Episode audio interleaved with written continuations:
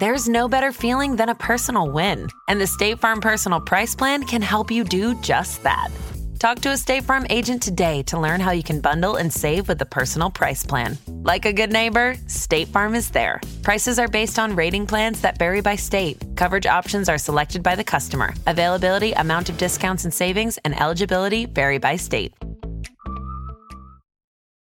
Hi, I'm Meryl Horn, and you're listening to Science Versus from Gimlet.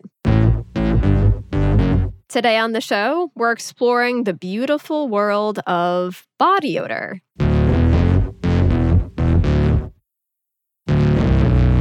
So, where does BO come from, and why do we smell? For this, we called up a scientist named Gavin Thomas. And when we got to chatting, he told us about a presentation he had to give when he first got into this BO world. And I remember going down and being a bit nervous and walking into the to the room to do my presentation. Actually thinking, oh my god, I can smell some bo on me, and I was like, this, this is come, this is to come to do a project about trying to stop body odor production.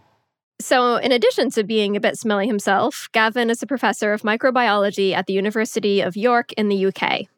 And he told me that the reason we have BO, it all comes down to the microbes that make their home on our bodies.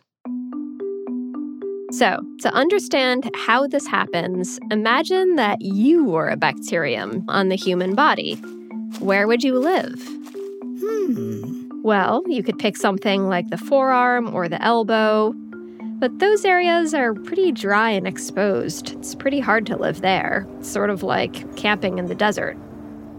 A much better place to live would be the secluded, moist oasis of the armpit.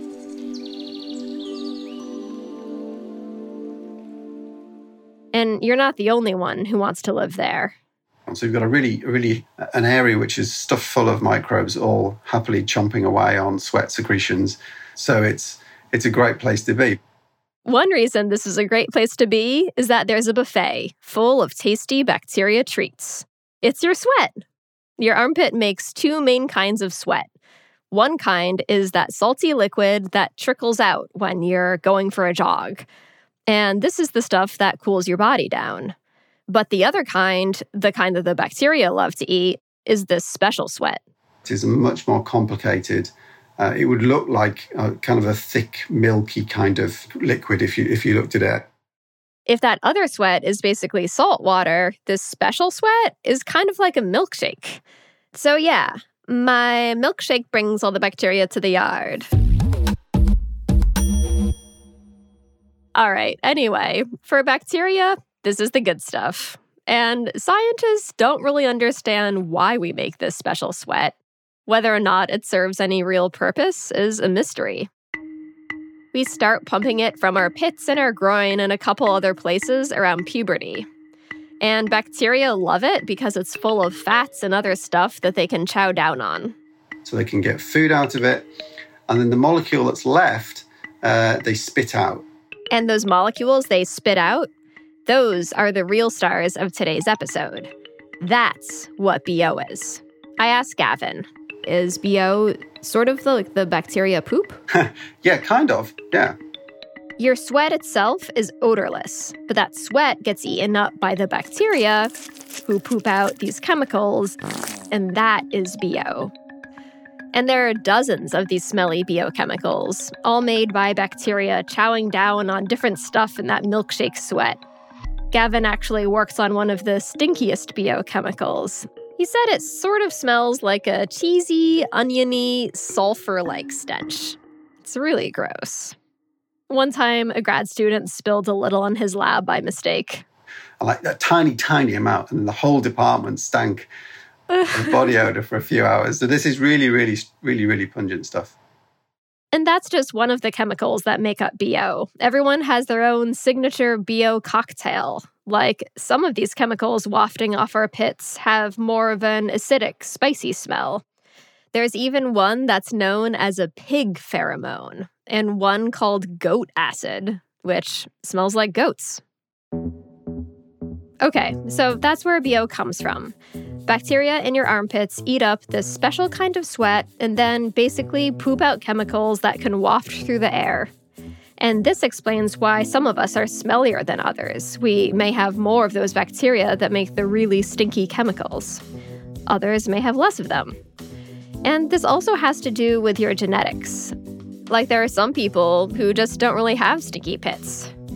Scientists have found that a lot of them have this particular genetic mutation that changes what's in their sweat, which means they basically don't give off that oniony chemical. And so for them, so their overall smell is quite different. Their odor is, is much less pungent and is, is described as being more sweet.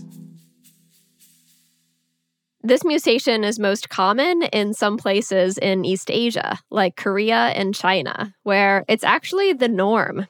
Something like 80 to 95% of East Asian people don't have stinky pitties. But many of us aren't this lucky and do have stanky BO. And for a long time, we've been told that we need to do something about it. That's where deodorant and antiperspirants come in. In the US, deodorants started hitting the market around 100 years ago. And to get people to start buying this stuff, companies had to convince them that it was necessary in the first place. So ad campaigns were born, telling people, especially women, that if they didn't start using deodorant, they'd basically die alone. Here's one newspaper ad from the 1930s. You're a pretty girl, Mary and you're smart about most things, but you're just a bit stupid about yourself. You love a good time, but you seldom have one. Evening after evening, you sit at home alone. You've met several grand men who seemed interested at first. They took you out once, and that was that. Wake up, Mary. Yeah, it turns out that the cause of Mary's loneliness was, you guessed it, BO.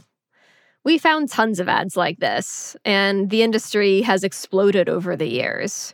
The vast majority of people in the US wear deodorant, 90% of us.